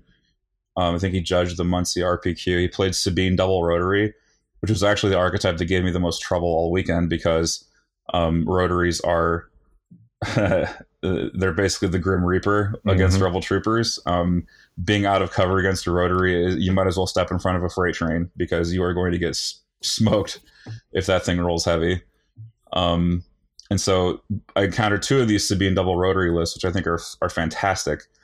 especially against other rebels, just because um, you know rotaries are, are sick and rebels don't have an easy time against armor, and plus it gives you it gives Luke you know something to think about. Is like, okay, Luke, do you do you ward against Sabine? Do you zone her off to keep her from exploding all over your whole army? Or do you go and engage his rotaries because it's about the only thing you have that can actually kill those things in a in a you know um, in an insignificant amount of time? You know what I mean? Yeah, if you're trying to kill them with with Like, these sixes, spending- you're going to be fishing for crits all day, especially if they got uh, Right. R fives. Right. So had, he had a, like he Yeah. had two astromechs behind these things, and um, thankfully it came down to a point. Um, it came to a point where I was killing astromechs with wounds in the tank just because I had you know anti core damage, and so that's that's the sacrifice that these lists that incorporate like large numbers of supports and snipers make, is that their core units are just weak, and so in the core on core battle, you just crush them because you have not only do you have two more guns you also have four more wounds than they do from your medics, and you also have um, Leia who's handing out dodges, and you have Luke who's handing out dodges. You have all kinds of crazy stuff going on there. Um, Yeah, and I, I wanted to bring up something uh, earlier that I talked about with you guys in the segment prior. This tournament was a tournament where cards that I previously thought were weak were actually the best cards. And by that I mean Save Our Skins in particular, because I was able to stack dodges on the lead unit that was going to take a Death Trooper shot. And this lone unit leader, again, with the lone unit leader, the reason I did this was because it had it was in heavy cover, it was near evaporator, and it had it was you know an 81 point squad. It was the officer, and I stacked double dodge because I knew it was going to get shot by death troopers because that was the natural course. This officer in heavy cover with two dodges, right? Death troopers shoot, they recover shoot from range four, six hits. You know, typical. Typical. yeah, typical. Um, heavy cover. So heavy cover, two dodge tokens, Two saves. two blocks. Yep. Zero damage. So just like I got, I mean, I had a number of those throughout the day. There was just some like amazing, like full out parries of Death Trooper shots, which were just like unexpected but welcome. Yeah. You know, you can think of Palpatine. You know, a surprise to be sure, but a welcome one. you know, kind of those sorts of memes. But um, yeah, man, dodge tokens actually work against large hit pools like that, and that was something I really took away from it. They also work against Imperial saboteurs because Imperial saboteurs only have two dice in their pool, and one of them tends to blank. That's the red one. So, you know, there was a turn where this sab bomb would have just utterly destroyed me, but because I had my ally as the force, I was able to slap a couple of dodge tokens on the units that were most vulnerable, and they survived the saboteur hit. So there's a lot of like moments like that where it was sort of like, well, you got nine suppression on this unit, but I still have a Z6 in it, so it's still worth something, even if it's panicking because I was medicing it back. you know, it was just one of those moments where it's like if you can secure heavy cover and have, you know, time good timing with your dodges and better order pool timing than your opponent, um, you're you're sailing, man. You're like a well-oiled machine, and they're kind of just clanking along, like hoping their order pool comes up. Yeah, You know? I mean, activation control is huge, um, like in a tournament setting, and that's why that's one of the reasons I really like your list. Is like you said, it's super simple, but that's also um, you know an asset when you're talking about activation control. Because on almost every turn except for a coordinated bombardment, which you usually play early, uh, you've got an order on Luke, and he's probably the only one that you care about like significantly having an order on. Um, you know, in some of those like RT Sabine lists you reference, you want an order on Sabine. You you also probably want an order on the RTs. Um, you know, of course, Sabine can't give them orders um, generally. Uh, so you've got to do it with whoever your other commander is. Um, I saw like some crazy token mix Krennic lists too with Sabs and stuff where, you know, like if you don't have if you don't have order tokens on those Sabs, um, you know, you're gonna have issues. Uh, so uh, I like your list. It's you know it's fairly um, order pool neutral, and you've got control of your one focus piece. So hmm There was a moment even in the in the final game against Jace where Leia did like a last first against the Sab team for three hits each time and just Ugh. blew it off the board. Yeah, it was just gross. And I mean, Leia Leia pulled her weight so much this game. I got to tell you something, man. Like Luke. Okay, so you look at you look at Wonder Twins, right, and you think, well, Son of Skywalker is like one of your strongest cards, right? And actually, it was strong, but not for the normal reason. The normal reason, right, is that Luke is embedding himself in your enemy's lines in a last first move, and then you're slapping two of his core units with, you know, Son of Skywalker, and like killing one and a half to two units with it. In this case, it was like I'm actually using Son of Skywalker to pistol double tap at range two, and then mind trick for four suppression. That actually got me more mileage ultimately. Yeah. Um, it helped me panic Sabine off the board once. And actually, his pistol's pretty good against Sabine, especially if she's got Dark Saber because she doesn't have Pierce immune at range. Um, Yeah, she actually took two wounds from that even because I rolled double crit. and impervious Yeah. didn't didn't work. So it was nuts. well, Yeah. So it's pistol double tapping with statistically, really like if you're talking about. Pierce immune Sabine versus impervious Sabine, the two red is is um, very close to the six black. Like statistically, in terms of like expected wounds. um, Nice. Yep. That's good to know. I did so yeah, not the end of the world if you've got a Sabine with Dark Saber, just shoot her with the double Uh, red. Yeah. I love when my intuition Yeah. checks with the math. That's I mean, nice. generally speaking, if you've got pierce weapons, you want to be shooting Sabine instead, anyways. Well, right, yeah, Oh yeah, I was shooting her with, Yeah. with snipers too. Which anytime she was visible, I'm like, I'm getting all my pierce weapons on her and trying to see if I Yeah, can. I mean, break that snipers are also very good because they don't care about her dodge tokens. Yep. They just shut down Nimble. I mean, to be fair, though, that is why Sabine's shield is Mhm. also Yep. good. So, yes, I mean, I'm trying to think of what else was important in the tournament. Yeah, save our skins with a double dodge stack. That was also crazy.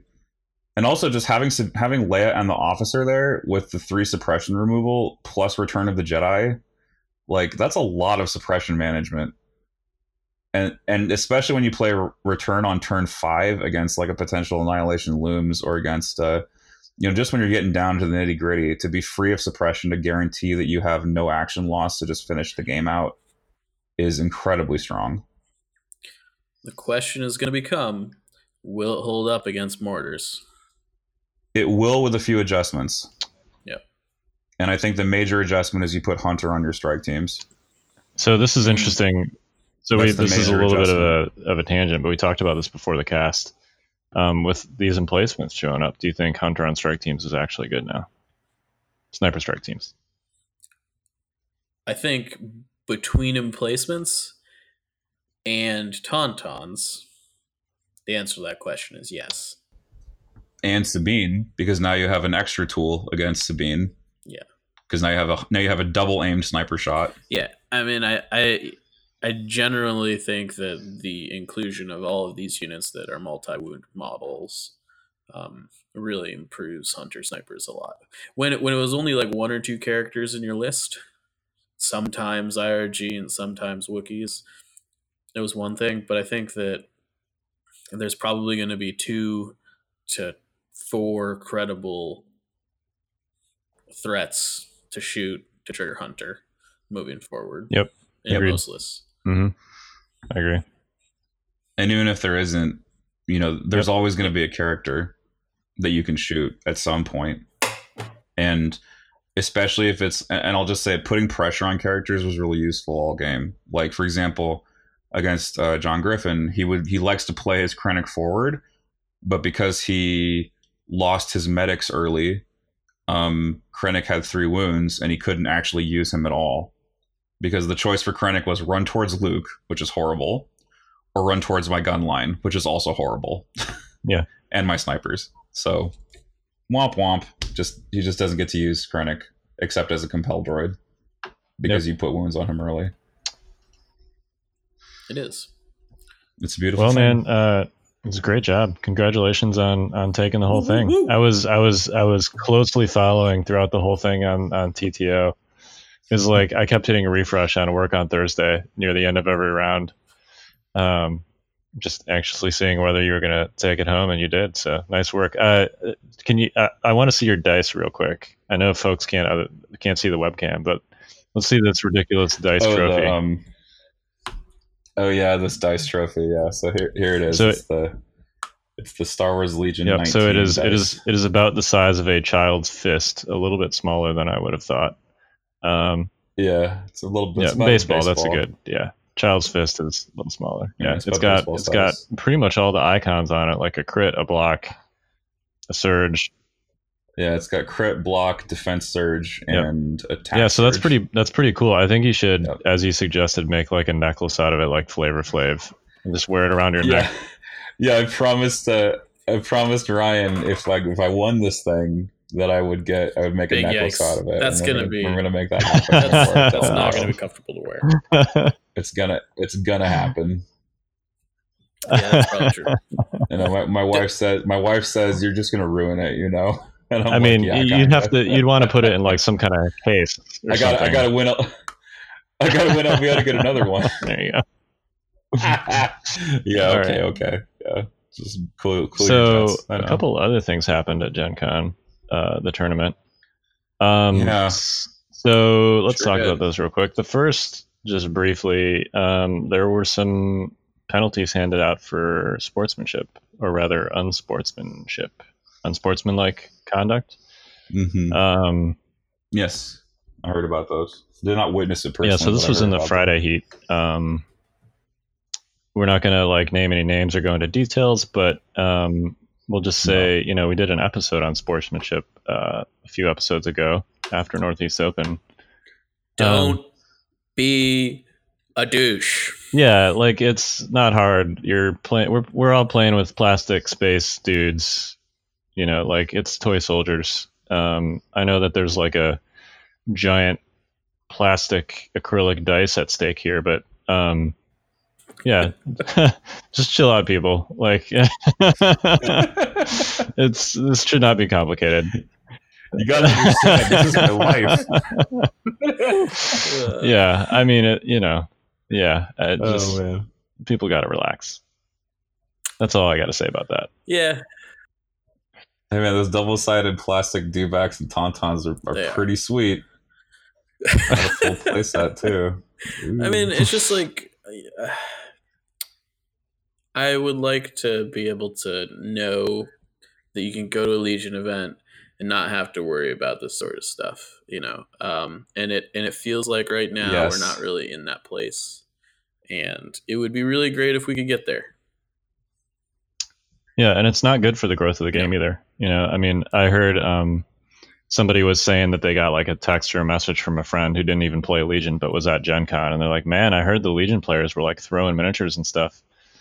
Um, Yeah, and it's like, yeah, if Legion's Yikes. getting a rep is uh, you know, anything that contributes to a rep is like a game that has douchebags in it.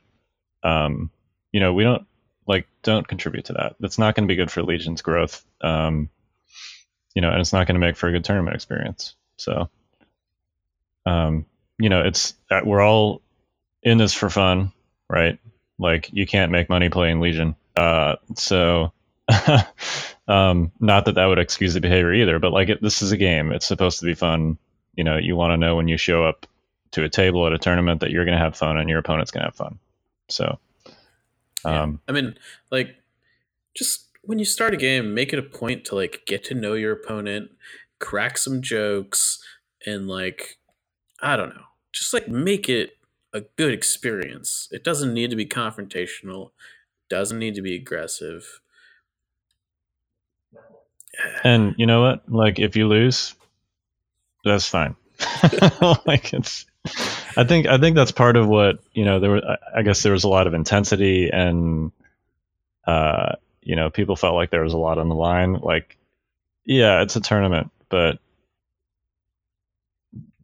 eh, you know, it's a game. Like I know this is a competitive podcast and we talk about how to be better at Legion and and and such, but like you know, it it's a game. You're supposed to have fun. Have fun. Try and have fun. it helps to it helps just to view the game as a problem to be solved and not as a battle of wills. I mean, this isn't MMA. we're trying to inflict pain on the on our opponents. Like you're you're just trying to play. You're playing like a crazy, a crazy form Yeah. of chess with dice. I know? mean, I, I think you can still look at it as a battle of wills and shake hands with your opponent and have Sure. a good time. Like, I mean, look at like all of the like paragons and sports and stuff, right? Like they they generally speaking, the people that are really good at playing whatever their game they're in, like have a really good relationship with their opponents. You know, like generally speaking. I mean, there Mhm. are exceptions to every rule. There are, you know, bad eggs in, in Mhm. every bunch. But like, you know, it's just like, I don't know. Like at the end of the at the end of a soccer game or the end of a football game or the end of a hockey game, you know what happens? They line up and they shake hands and they pat each other on the ass and they're like, haha, good good game. I'll see you next time. And like like that's how it should be. minus minus the ass padding. That might get you. That might yeah, get you I a game mean, loss. Clearly, I, Um, I- but you know, sure, sure. I just like I, I would I put that in there as an example of like you know I mean in professional sports that's Yep. Specifically in hockey yeah. Please, please, like- please don't Yes, pat your yes. legion opponent on the ass. yes please don't do that I'm not Please don't do advocating for you know I mean, I wouldn't. I wouldn't say but- no, but sure Oh, oh my god. but like uh, uh, you know I mean that's that's how sporting events go you should be able to reconcile the ability to you know people there are guys out there that lose the super bowl and hug it out with somebody on the other team like if people can do that you can lose the star wars legion game and and deal with it you know um Yeah. so that's all i got to say about yeah, that.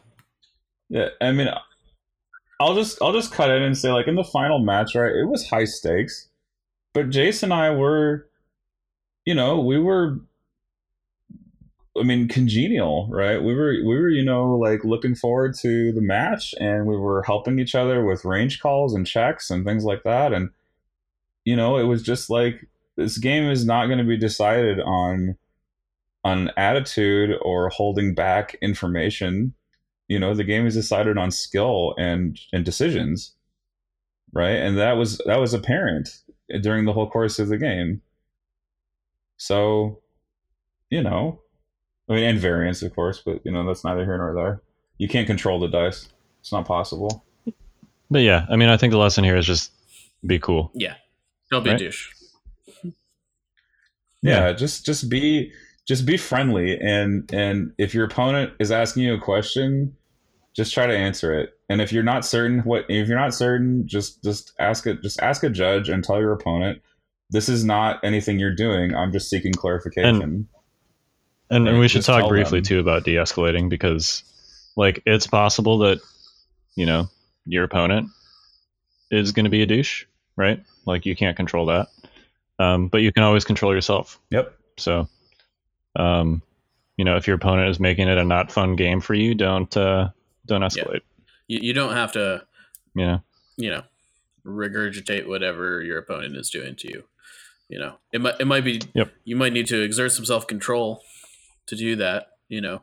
I think we've all been there um to some extent. Yeah. But you know don't sink to that level. Yeah. What's the phrase an eye for an eye leaves the whole world blind that Yep. definitely applies here. I mean, but everybody has one eye left at that point. Yeah, you take a no they take the other eye too. All right. And then they get their friend with one eye left. To, and there's then there's only one person in the There whole world with an eye left. The last one. They got the Uh, they got the buy. I see what you did there. Um, do you guys want to talk about burning invites real quick? yeah buddy Um, Sure, this is- I mean, do it's the post Gen Con show. We're already 90 minutes in. It's just going to be long, people. Sorry. Yep. Um, hey, it's a lot to cover. There's Jay's- so much released. jay's just like Um, i want to go to bed yeah. So apparently, and so it- it's important that um, we didn't like nobody knew this going into the event. At least um, nobody outside of FFGOP.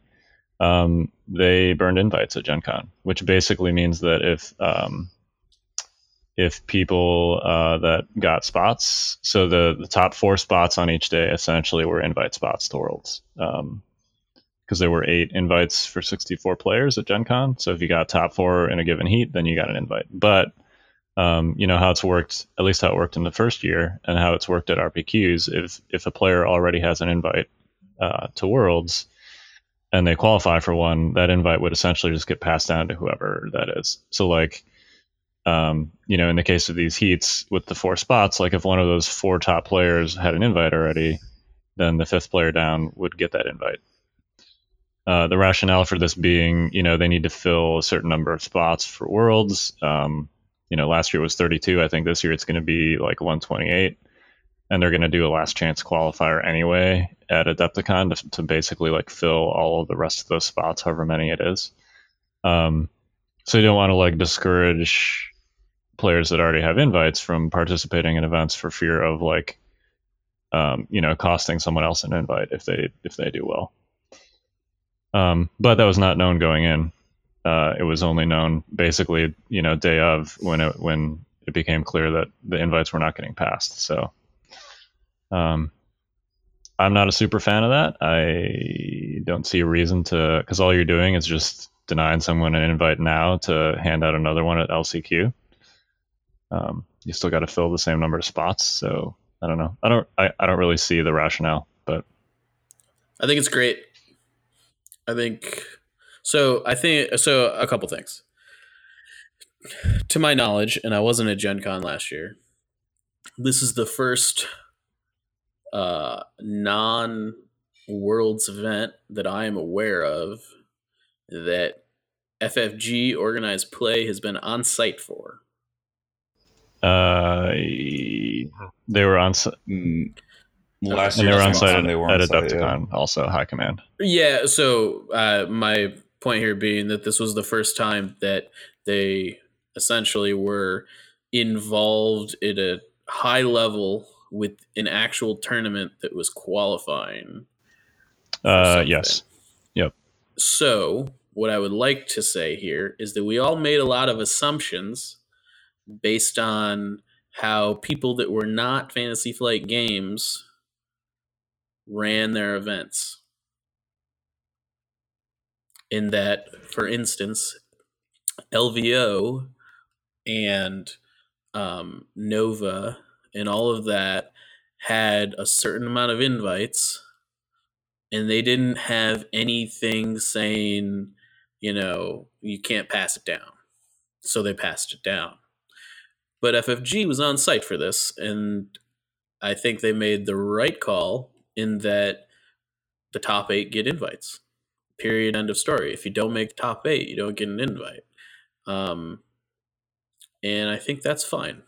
I think that uh, that's how tournaments should work. If you don't make do if you don't make the cut, you don't make the cut. And sorry. You think just because No, it's I, I simpler, think, I or think because it's it's it's it's like a reward, right? Like um, you know, uh other prizes aren't passed down. Why should invites be passed down? You know, I I, I get all these sweet alt arts for you know first place and second place, third place, fourth place, or whatever. Like, you know, um, th- there's no reason invites should get get passed down. You should you should have to excel to the degree that has been set forth in order to qualify for worlds.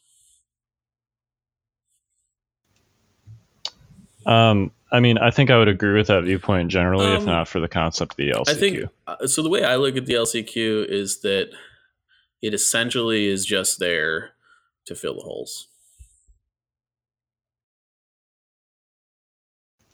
Well, I guess that's my point. Like, either you're filling a hole now, or Uh, you're filling so a hole. I in would I would rather have right. like a bunch of tournaments that were high stakes and had value that didn't get passed down and have something at the end that were like, oh well, if you're at the if you're at Adepticon, you can just fill in. Um, and you have to you have to compete in a tournament to get there. I think that that's fine.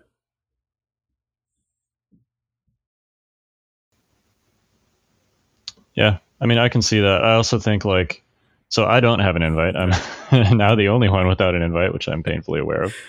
Um, even Jay has one. Uh, like, but Ouch. uh, I love you, Jay. Um, but uh, like, if I did have one, I would feel, and I knew that I was going to a tournament where invites were going to get burned. Um, I would probably not play in it. I, I would, I would feel guilty about playing it if I did. I mean, I'm gonna put. I'm not saying you. Sh- I'm not trying saying you should have David because Um, um, first, know, first I of all, it's clear that we didn't know I'm this was going to happen in advance. Um, but I think I think that this sort of structure can prevent a disincentive from players that already have invites from competing in other tournaments. I, I I get where you're coming from. Um, there are still plane tickets on the line. Um, there are still really sweet prizes on the line. Frankly, I'm gonna play in Nova. I'm gonna play in play at LVO. Um, in, unless we like secure streaming rights to either of those events, which seems kind of unlikely at this point. Um, though maybe. Uh, probably not Nova at this point. It's like a month out. Um, but I mean, I I don't feel bad about that at all. Um, I'm I want to play Legion. I want to have fun. Um, you know, uh, I think that if you go to a tournament, like I personally would rather get an invite by succeeding and earning um, and not to say that if it got passed down you didn't earn it but but there is a level in which that like you have to like get to x whatever x is to to earn an invite and that is clearly kind of laid out. In gen con it was the top eight. Um and if you didn't make the top eight you didn't get an invite. I don't i don't know. Yeah, I mean, obviously FFGOP agrees with you, but damn right they do.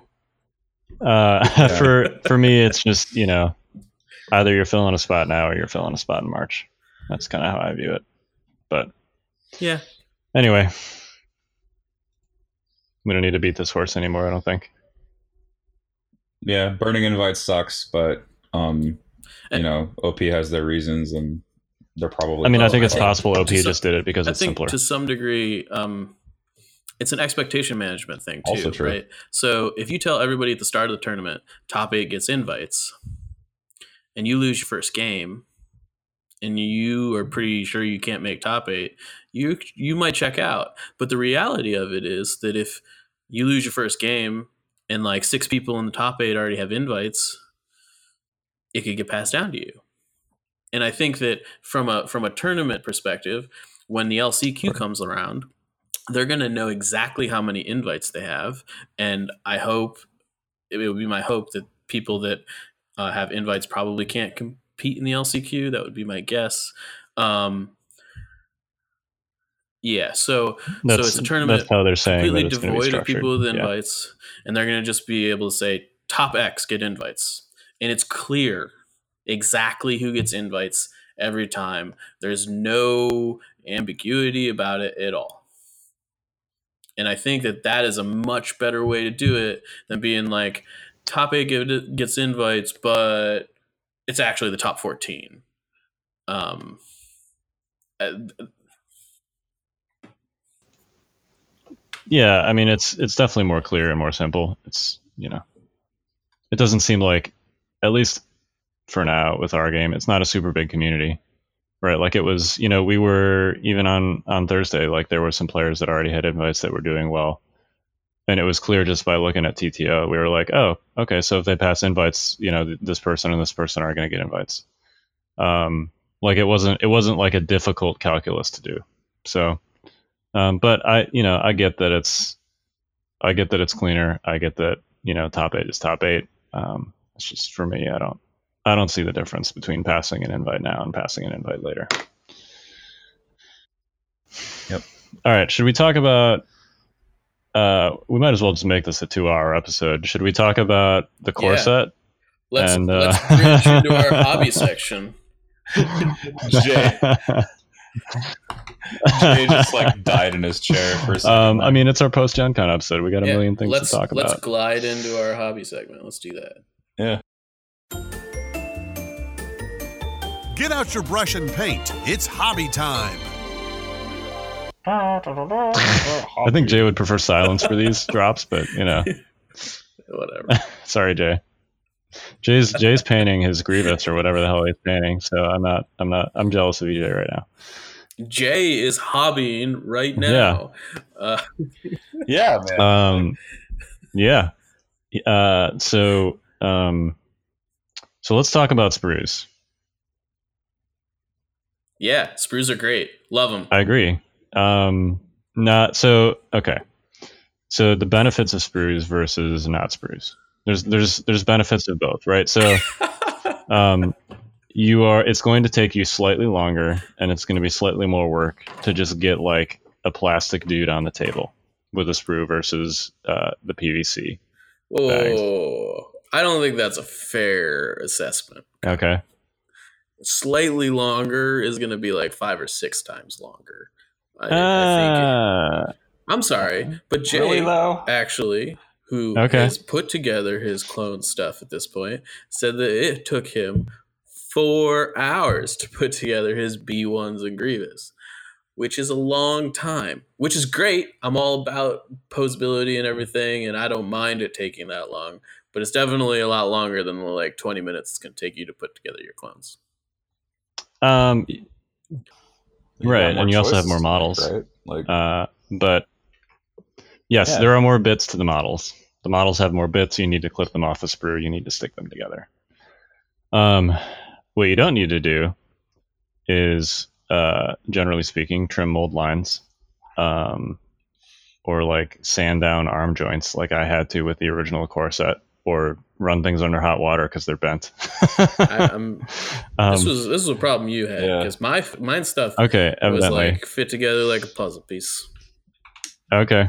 Um, you know what's really I mean, funny? Gen- the course that I got from Gen Con in the Learn to Play guide, it's it showed Obi Wan Saber being bent, and lo and behold, in my pack, there's an Obi Wan with a bent lightsaber. there you go. Uh, and that's you know hard plastic isn't going to do that. Yep. Right. So um, the hard plastic also looks better. The models are much more detailed. Um, even the new clone models, the, the the soft plastic models are much more detailed than like the original Core Set. Oh, models. Um, It's noticeable. They of the also- they also have round pegs on the heads and the arms, so you can actually do head and arm swaps on the clones and like change the angle and position of their arms and the direction that their head is facing. Heck yeah. um, which is awesome because I hate monopose stuff. Thank you, Derek. Yep, Thank thanks, you, Derek. Derek. You're the man. Um, that would be Derek Fuchs, by the way, the uh, the sculpting lead. Um, so uh, yeah, it uh, like it's gonna look better. It's gonna take you a little bit longer, but um, it's gonna look better on the table. It's gonna be way more detailed, So um, What you're and saying you're gonna be able to it's gonna look better. Yeah. yes. um, and like you're going to be able to do more poses, uh, especially with the B1s. Also, like if you accidentally like chop off a bit of a B1 or something, you're going to be able to fix that a lot easier because pla- hard plastic is infinitely more customizable when you got more parts. Um, you're gonna you're gonna be able to make your unit leaders look different if you want, you know, different poses and arms pointing and crap like that. No. Yeah, so I'm excited. It's you know it's gonna take slightly more than slightly longer to get There it you onto a table, but um, it's gonna look great.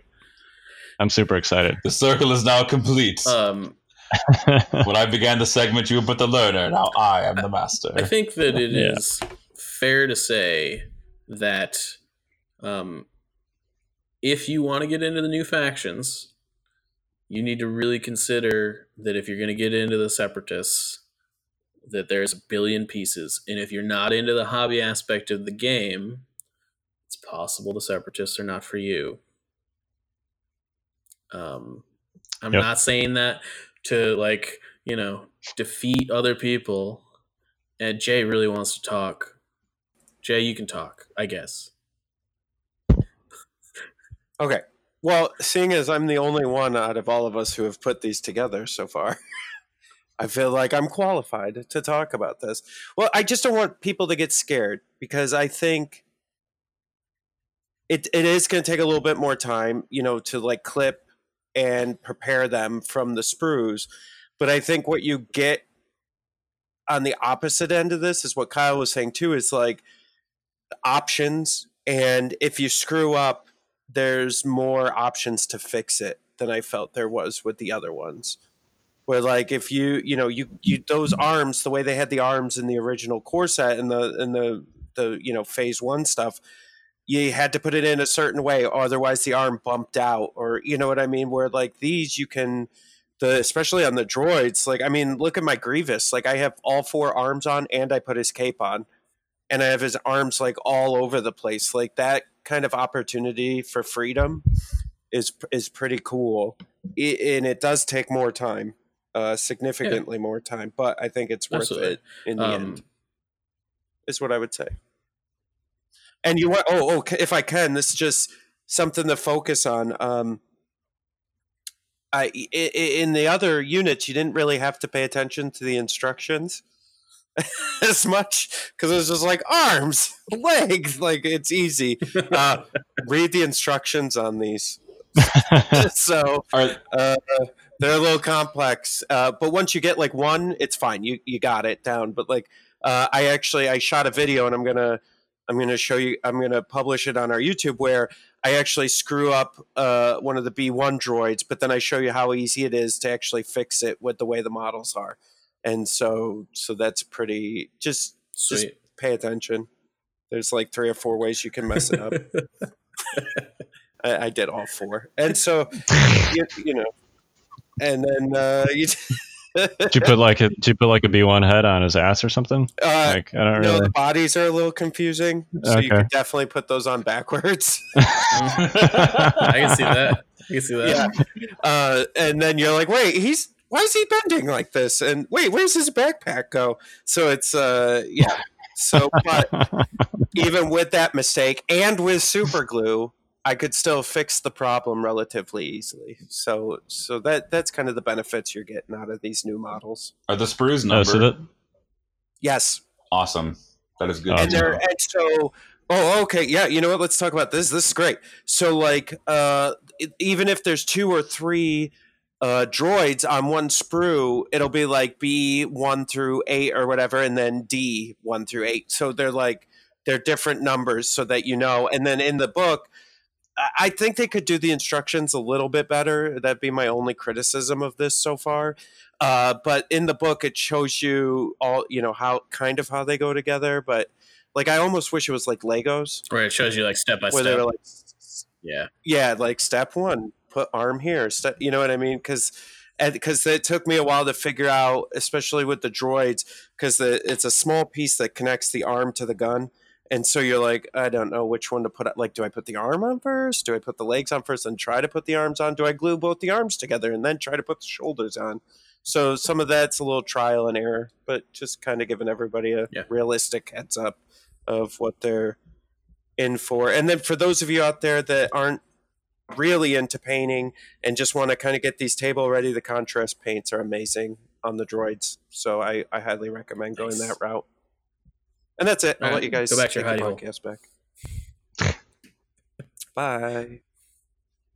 Um, I got one more question for you, Jay. Super glue or, pa- or plastic glue? All right. I have two answers. Uh, if you're scared, plastic glue but if you're if you feel confident in your hobbying you, super glue because you can you can also get the like i love the instant set the accelerator. So oh like, i hate accelerator. Oh man i love it. Because i do not so, like holding things in place. I'm an impatient guy. So i'm just like spray glue ha ha oh shit. And then i got and then i got to like snip it yeah. off and then re-glue it again but you know it happens So just so we're clear for the listeners, plastic glue generally takes a lot longer to yeah. set. Yep. And and what it yeah. does is it melts it melts the plastic together. Is it, what it, it makes does. it, it makes it like totally unbreakable, basically. It, it's a way better bond. Yes. Yep. But you have to sit there holding some parts together for like five minutes sometimes, or you got to get a clamp or something. Yeah. Um, And if you make a mistake, which you're not likely to do because you're holding it for 20 minutes, but like if you if you make a mistake, uh, you going back is is not as easy as it is with super glue. Where super glue, you can kind of if you get an exacto knife in there, you could chip away the glue and kind of break break the seal, and then Yeah. redo it, scrape it off, and redo it. It's a much easier process, I think, uh, for newbies. It's Okay. uh, and the You will get it all over your fingers for sure. Yeah. Yeah. Prepare to lose skin. Yeah. Yeah. And then take a break because you won't feel texture on your fingers anymore and it'll be hard to hold stuff it just happens that way Yep. and if you haven't Um, cut yourself with an exacto knife yet you're not doing it right Yeah. Yep. Totally. I haven't done that Uh, since my Warhammer days. I uh, well you're, you're about to do it again my friend Mhm. that that's that's the other thing is use uh use sprue clippers. yeah. hmm So there is a special thing out there. There, I think if you just Google like clippers or nippers on Amazon, you will find or hobby hobby clippers. They're just like tiny little clippers that have that are flat on one side and they're super sharp. Um, It use also calls those. them Don't- don't- cutters, but yeah. What? Yeah, don't. Yes. Uh, yeah, don't use an exacto knife to try and cut stuff off a sprue. Yeah, that's a recipe oh for no no no no yeah yeah recipe for disaster. Don't do that. Yep, don't do that. uh, and actually in the unboxing video i did on youtube i actually go through uh, snipping Grievous out and then cleaning him up with the exacto knife and sa- and the sandpaper stick and stuff. So if people want to watch it, if you're new to it, just go to our YouTube channel. It's it's And, towards the end of the unboxing. Uh, this is a mistake that I made a very long time ago, but some of you may want to like speed up the process and like try and twist things off the sprues. Don't do that. Oh, yeah. It's- Don't that, you're gonna break something you're not supposed to. Yeah. And cut away from yourself. Please cut away from yourself. So yep. this is a very very large tangent, but this is just w- why you cut away from yourself. So I had uh, one of my workers at work. I run a roofing company. Um, workers at work. Uh, he was cutting a two by four on his lap. Oh, it was not in not smart, and he was cutting and he was cutting down, right? Cutting down like, like Oh. towards his uh special section and um yeah I would have gone with man bits, but you Uh, know. We call it Right. ickle bickle. and um so i don't know i don't know why he was doing it but he cut through the board and you know when you cut through something generally speaking uh the blade keeps going and he like gashed his inner thigh like really bad and uh i had was just on the job site like five minutes beforehand and he called me he's like hey man i think i need to go to the hospital I was like, it's like what do you mean and he sent me a picture i i I don't do I don't do well with blood and stuff. I Perfect. fainted. Anyways, cut away from yourself, please. Yeah. Yeah, I guess. Man, you're gonna scare people off. They're not even. They're, oh god. I mean, yeah, just don't don't don't Yeah, clip the yeah. sprues near your near your gonads, and you'll be fine. Yeah, yeah, Yikes. near your ickle bickle beanstalk, and everything will be good. oh my and I would. I would say, and I know, I know that there's people out there who this is their first hobby game, and like you know, they've had it relatively simple, and you might be scared, but don't be. Just it's trial and error, and, and anything you mess up on your miniatures can be fixed with some glue. It, it, it's not that bad. Oh, and green stuff. You want green stuff. hmm Not liquid would- green stuff necessarily, I mean- but the actual green stuff. I like both. So, like, uh, for instance, David, like with Grievous Cape, I had a little gap between where the cowl met the cape, and that was really good for liquid green stuff. Right, that's perfect. Yeah, because it was real. It's a small gap, but like if you have a big hole, or if you're trying to like add something onto the model, then yeah, you want the normal green stuff. And basically, what it is is it's a yellow blue polymer bond that you mix together. You make it green, and then you put it on, and in about twelve hours, it dries and hardens to plastic, and you're good to go. Um, I found that it was really good to on actually the old models to like fill in some of the shoulder gaps and stuff, um, because sometimes they didn't fit super well. Um, Yep. But sweet. Okay, bye. Goodbye. Go back to your hole. Bye. All right. Well, I think Yeah, I that think pretty so. Much wraps think, up uh, the show, right? We talked about a lot today. Yeah, Um, some some we did. spoilers. Yeah. Wow. David, um, David, congrats. there's a lot. There's a lot to talk about. Uh, Thank you. Yeah, man. Can I can I give a huge shout out to everybody that like made this possible?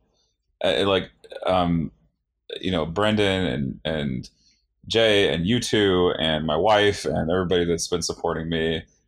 Um, you know, you know who you are, and you're awesome, and you know, just thank you for helping me out because this stuff wouldn't have happened without you all. So thanks. We love you too, buddy. Yeah. Um, yeah. So Is, is this where I say I know like Han Solo? there you go. Yeah, it was There a missed is. opportunity. It was a Ah. missed opportunity. Judge. Right. It's gone. Judge call. um, so yeah, we talked about some sportsmanship stuff today. Let's hope we don't have to talk about it again. Um, and yeah, we're in ambas- We're all ambassadors for the game of Legion. So, Mm-hmm. and people are watching. DBAD. Don't be a douche. I'm glad you spelled that out because I had, I wasn't sure if that was like some hip acronym that I was supposed to be aware of. No, Like it's SMH, so- it's which I- not some millennial term. I gotta spell something out for Kyle like every other day. He's like, "What does that acronym mean? What is that?" I don't know. I'm like, jeez, dude, just look it up on the internet or something. Yeah.